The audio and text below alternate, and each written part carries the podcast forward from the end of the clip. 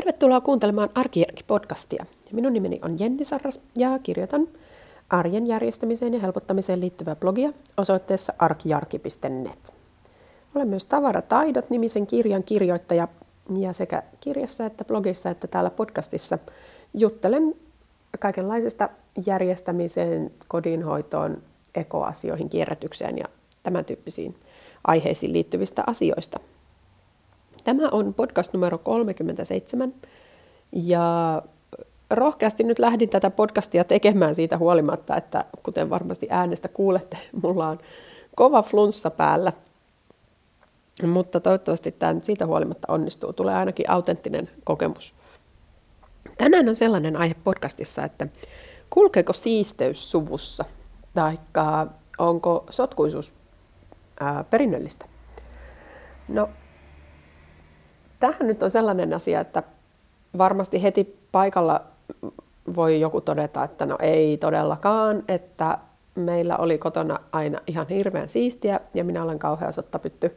Tai sitten päinvastoin, että joku voi olla kotoisin sellaisesta, sellaisesta äh, niin kuin kodista, jossa oli liikaa tavaroita ja kaikki oli vähän mullin mallin.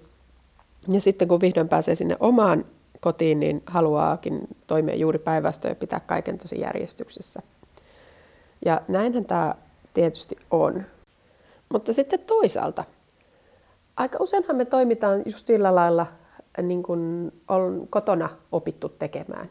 Ja nämä on tosi semmoisia tiedostamattomia juttuja ja myös niin kuin tavallaan se lapsuuden kodin vähän niin kuin asenteet tai semmoiset niin arvot, niin aika usein me toistetaan niitä sitten itse aikuisena ilman, että sitä asiaa hirveästi pysähtyy edes sillä lailla miettimään.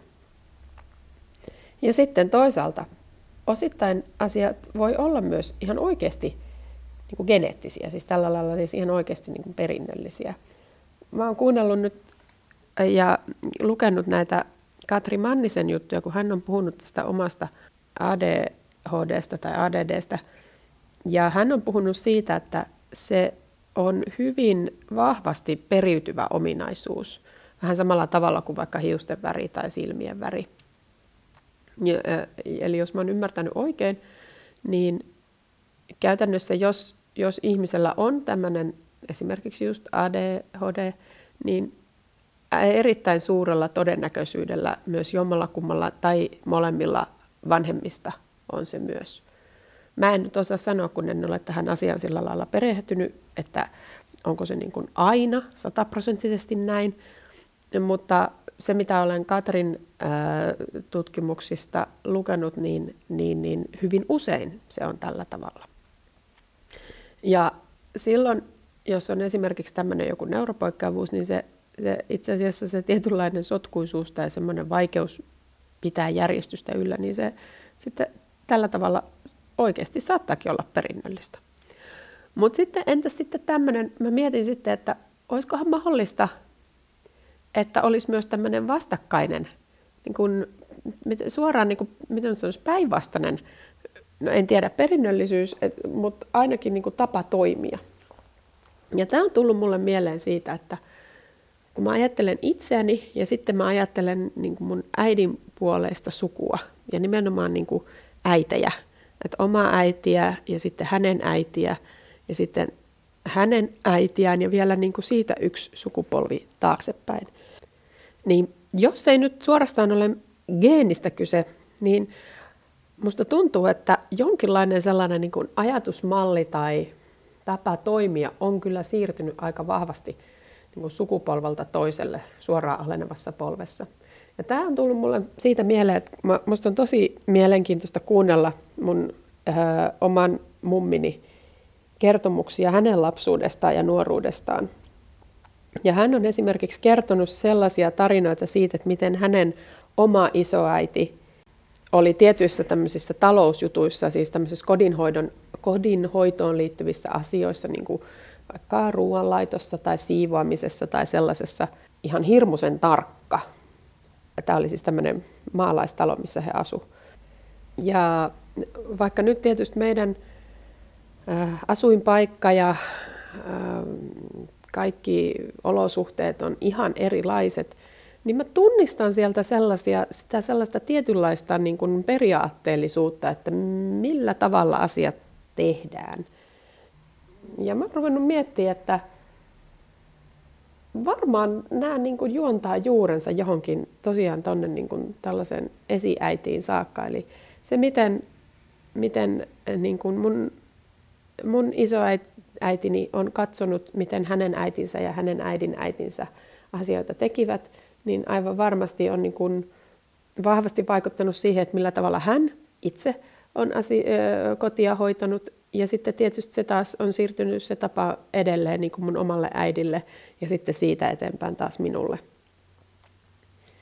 Ja selvästi tässä niin kuin on havaittavissa se, että läpi niin kuin sukupolvien niin on ollut sellainen arvo, että niin kuin tämmöiset kotiin liittyvät asiat pitää hoitaa niin kuin tietyllä tavalla, siis tietyllä tavalla niin kuin kunnolla.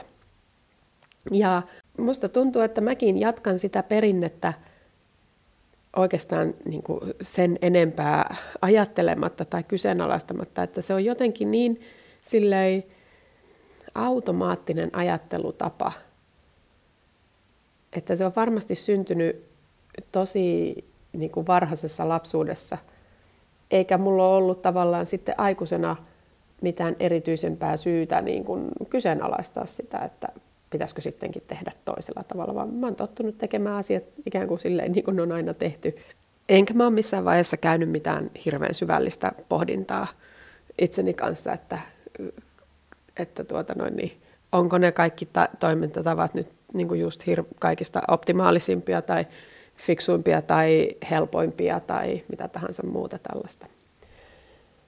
Ja tämä on musta hauska, tämän huomaa esimerkiksi mun kun mä vertaan sitä, miten, miten niin kuin mä suhtaudun vaikka tiettyihin ru- ruoanlaittoon liittyviin juttuihin ja sitten kun mä seuraan niin kuin mun puolisoa, niin musta on hauska, koska jos mä löydän tuolta kaapista jonkun tämmöisen vanhentuneen vaikka kuiva elintarvikkeen, niin mä oon jokseenkin varma, että jos mä kysyn mun omalta äidiltä, että, että onko tämä vielä syötävä, voiko tätä käyttää, niin hän luultavasti sanoo, että ei kannata, että jos siinä on päiväys mennyt, niin, niin sitten se on aiheellista heittää pois. Mutta jos mä kysyisin Anopilta, niin Anoppi luultavasti sanoisi, että no kattelet, haistelet ja maistelet vähän se, ja jos se tuntuu hyvältä, niin kyllä sä voit sen ihan hyvin syödä.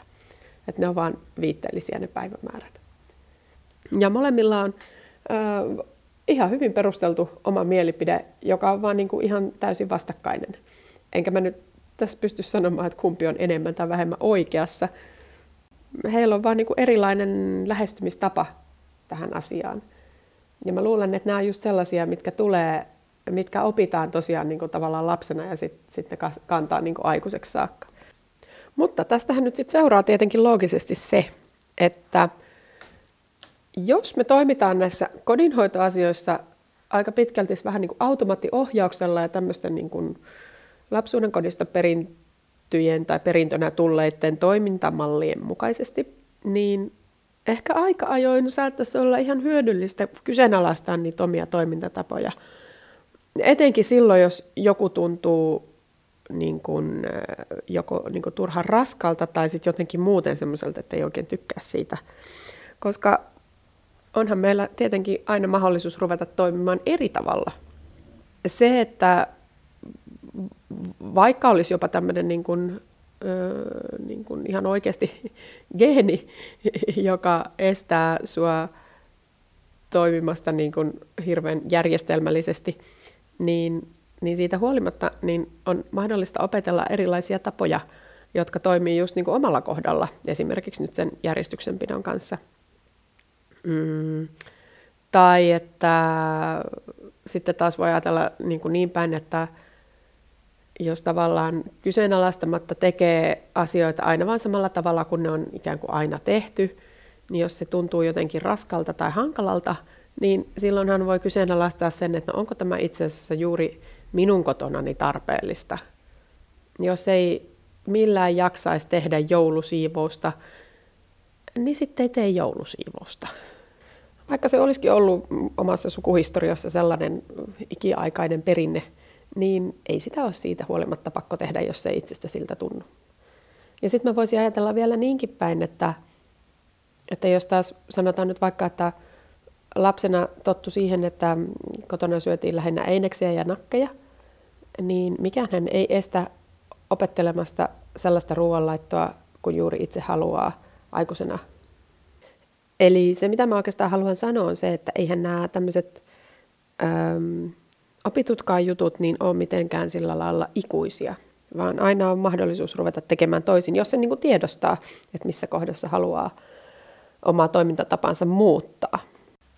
Mä itse taidan olla tämmöinen viidennessä polvessa lakanoiden mankeloja, mutta sitten toisaalta se on myös semmoinen asia, minkä mä oon niin kuin myös tietoisesti miettinyt ja sitten valinnut, että, että mä haluan olla se viidennen polven lakanoiden mankeloitsija, koska mä tykkään siitä, siitä lopputuloksesta niin paljon.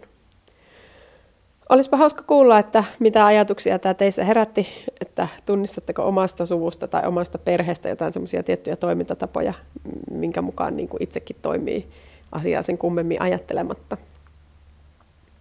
Ensi viikolla sitten taas uudet aiheet ja uudet ideat. Moi moi!